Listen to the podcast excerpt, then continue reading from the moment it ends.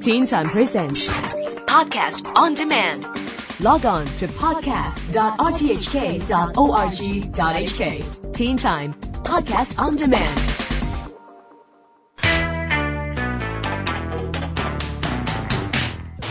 This is the Teen Time Science blog. I'm Neil Chase.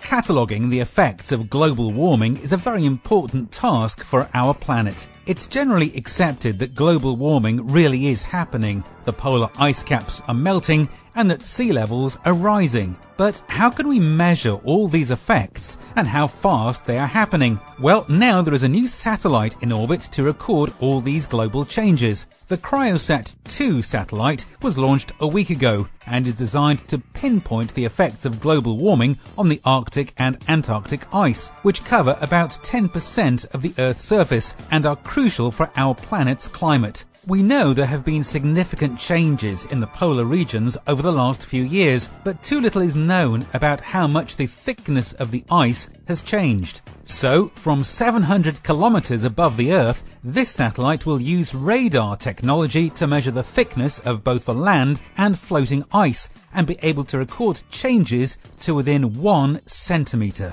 After a few years of data, it should be easier to predict the degree of global warming and to what extent sea levels are rising.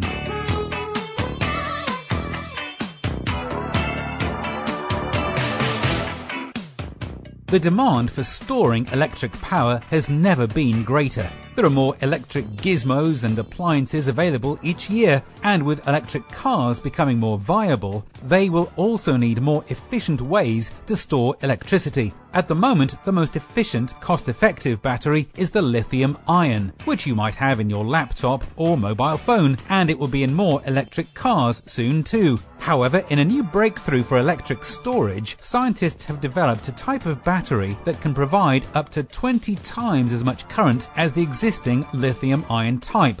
However, there is a problem. These batteries use molten metal and need to be kept at 700 degrees Celsius. They don't use expensive lithium, however, and so would be more cost effective for power plants to store electricity for surges in consumer demand, which is maybe just as well. I certainly don't want a battery running at 700 degrees Celsius on my mobile phone.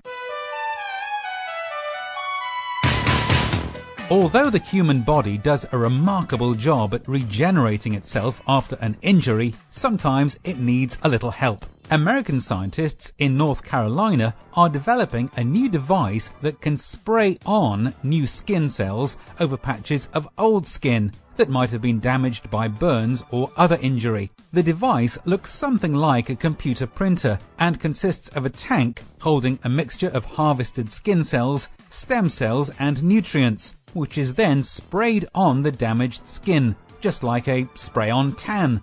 Currently, the process of using skin grafts from other parts of the body is complicated and very delicate, but this method would be much simpler and would allow the body to regenerate more naturally. So far, the tests have only worked on mice and pigs, but if the success continues, then human trials would be next.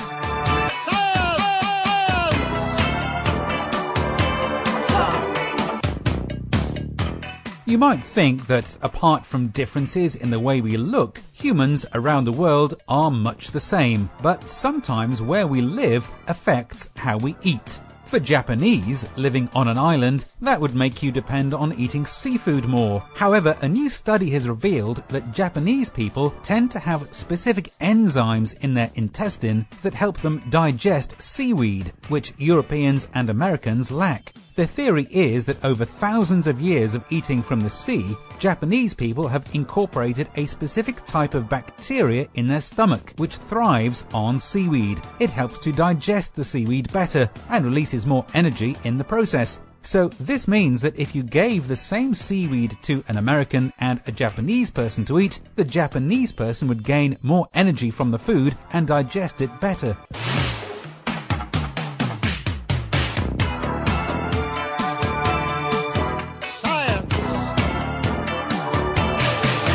Planet Earth had a bit of a lucky escape last week. when a newly discovered passing asteroid flew close by. At least it was close in astronomical terms anyway. The asteroid measured around 22 meters across and passed within about 360,000 kilometers of our planet, which is just a little less than the distance from here to the moon.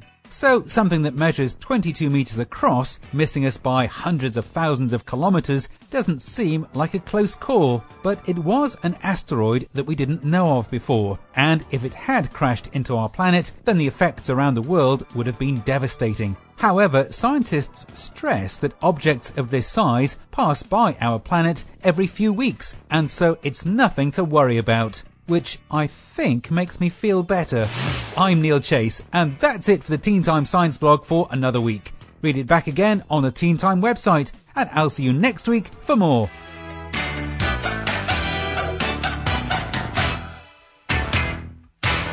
Teen Time Presents. Podcast on demand.